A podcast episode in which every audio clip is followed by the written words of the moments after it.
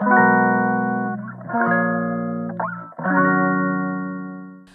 い、えー、マールのラジオマールです、えー、今日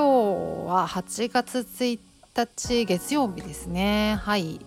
えー、今日はですね早速なんですけどちょっとねいくつか質問をいただいているのであの回答する回にしようかなと思います。はい。えーとですねまずえー、と、まあ、この方はですね、えー、パニック障害だっていうことなんですけど、まあ、そのことを、まあ、周りのねあのお友達とか彼氏さんとかにあのなかなか言い出せてないと。で一緒にいる時とかにもちょっと発作っぽいな息苦しいなみたいなことは、まあ、たまにあるんだけどなんとかこう隠し通しているっていうねことだそうなんですよ。まあ、ただねやっぱり発作起きちゃったらどうしようとかいう不安感があって一緒にいてもなかなかなんか100%ね楽しめなかったりとか実際にこう呼吸がねどんどん苦しくなってきちゃってなんかもう早く帰りたいってなっちゃったりとかっていうことがまあありありますっていうねことなんですね。でまあこういうねあのお友達とかとね過ごしてる時私どうしてましたかっていうね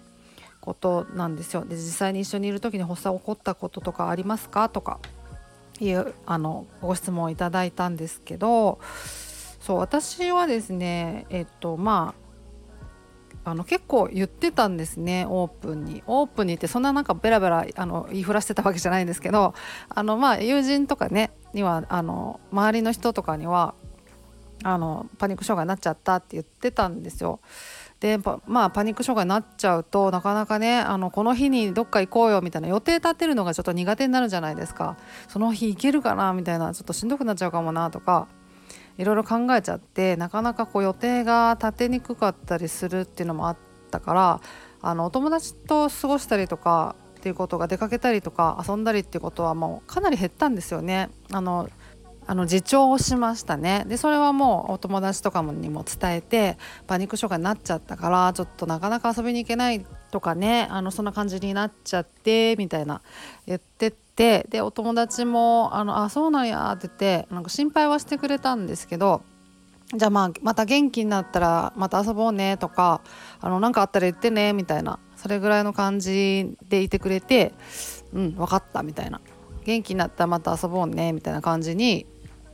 してたんで、うん、なんかその辺のねあの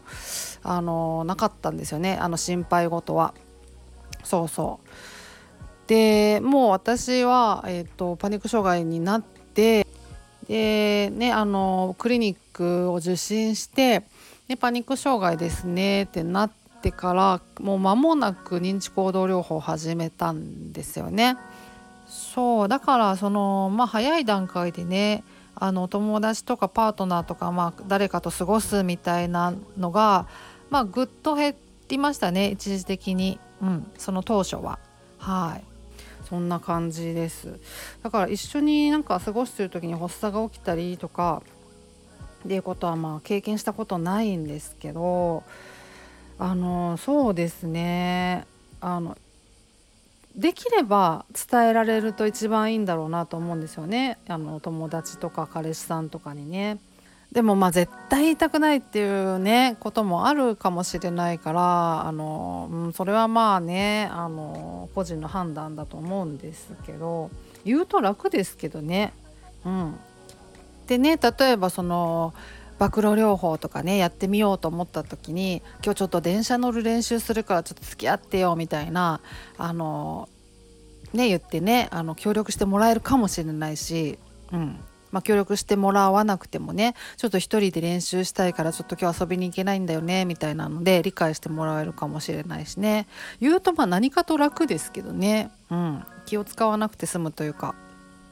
ただその私もあのまあその暴露療法を兼ねて友人と遊びに行ってみたりみたいなことはあのしたりしたこともあってっていうのがその私ねあのこれあのパニック障害不安症があるあるだと思うんですけどまああの人それぞれね苦手なシチュエーションあるじゃないですか。であのその中でもその一人になるのが怖いなんかお留守番とかが怖いっていう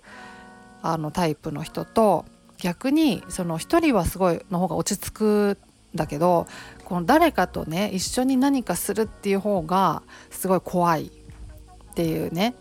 あの2つのタイプがあったりすると思うんですよ。これほんとよく聞くんで。そう。で私はね後者だったんですよね。あの1人が落ち着くんだけどなんか誰かと一緒に行動するっていう時になんかいろいろ心配になってきて不安になってきちゃうみたいなタイプだったんですよね。でもともとその、まあ、何かと一人の方が楽なタイプでそう気使っちゃうんでしょうね多分ね。そうだからお買い物とかもなんかもう一人で行くことが多かったんですよ。うん、なんか一人の方がいろいろねあの自由にいろんなお店覗けるし、ね、あの気使わなくていいかなみたいなのでなんか何かと旅行とかも一人で行くのが結構多かったしね。そう、まあ、友達と行く行ったり、まあ、パートナーと行ったりっていうことはもちろんありましたけど家族で行ったりとかもありますけどでもなんか、うん、一人で行くことも結構多かったし、まあ、そういう感じだったんでだから認知行動療法ね暴露療法とかやる時も基本的にはもうずっと一人でやってたんですよ。その方がもう気楽だったから。ただそのそれが進んできてあの治療が進んできてかなり自信がついてきた時に、まあ、一つのねあの負荷を加えるっていう意味であの友達と遊んでみる誰かと一緒に過ごしてみるっていうことをちょっと積極的にやっていこうかなっていう風なあな時期に差し掛かった時があってでその時にあのお友達とね遊んだりとか旅行に行ったりとかっていうのを積極的にやっていったりとかしてたんですね。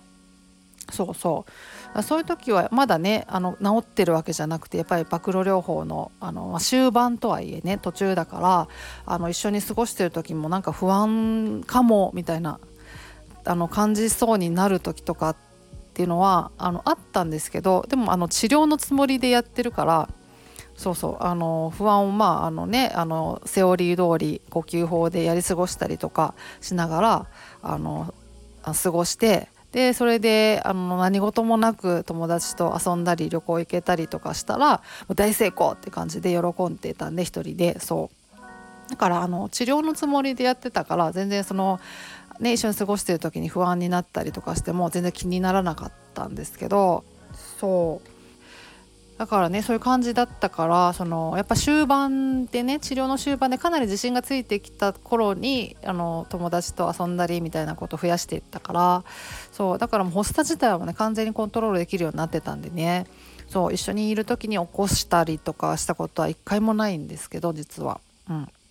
まあ、なのでですねあの発作はねあのとにかく一番最初にあの対処法を覚えて対処のしやすいと思うんですね私もそうだったんですけどあのパニック発作って過呼吸が原因で起きるのであの呼吸のコントロールさえあの身につければあの絶対起きないんですね。うん、だからあのまあ友人とかね彼氏とかに言うにしろ言わないにしろとにかく発作のあの抑え方さえ覚えてしまえば一緒にいる時に起こすこと絶対ないから、まあ、まずそれを練習するっていうことかなと思いますね。であのもうあのパニック障害っていうのが言いにくいのであればあの言わなくていいとも思うんですけど言った方が楽ですけどね、うん、楽だけどまあ言わなくてもいいと思うんですよ。ただそのちょっと体調悪いんだよねぐらいは絶対言っといた方がいいと思うんですよね。うん、あのちょっと自律神経がなんか乱れてるってちょっとお医者さんに言われちゃってなんか時々なんかちょっとどっと疲れたりとかなんかちょっとねしちゃうんだよねぐらいなうん、でもまああの治るみたいなんだけどねみたいなちょっと軽い感じで言っといて今ちょっとそういう時期なんだよねぐらいな感じで言っといたらあの一緒に過ごしてる時にねちょっと不安が出てきちゃってちょっと呼吸法で抑えたいなっていう時が出てきてもちょっと今ちょっと休んでいいみたいなちょっと疲れてきちゃったからみたいなのでちょっとあのエクスキューズしやすいのかなと思ったりするんで、うん、なんかパニック障害だよっていうのは言いにくくても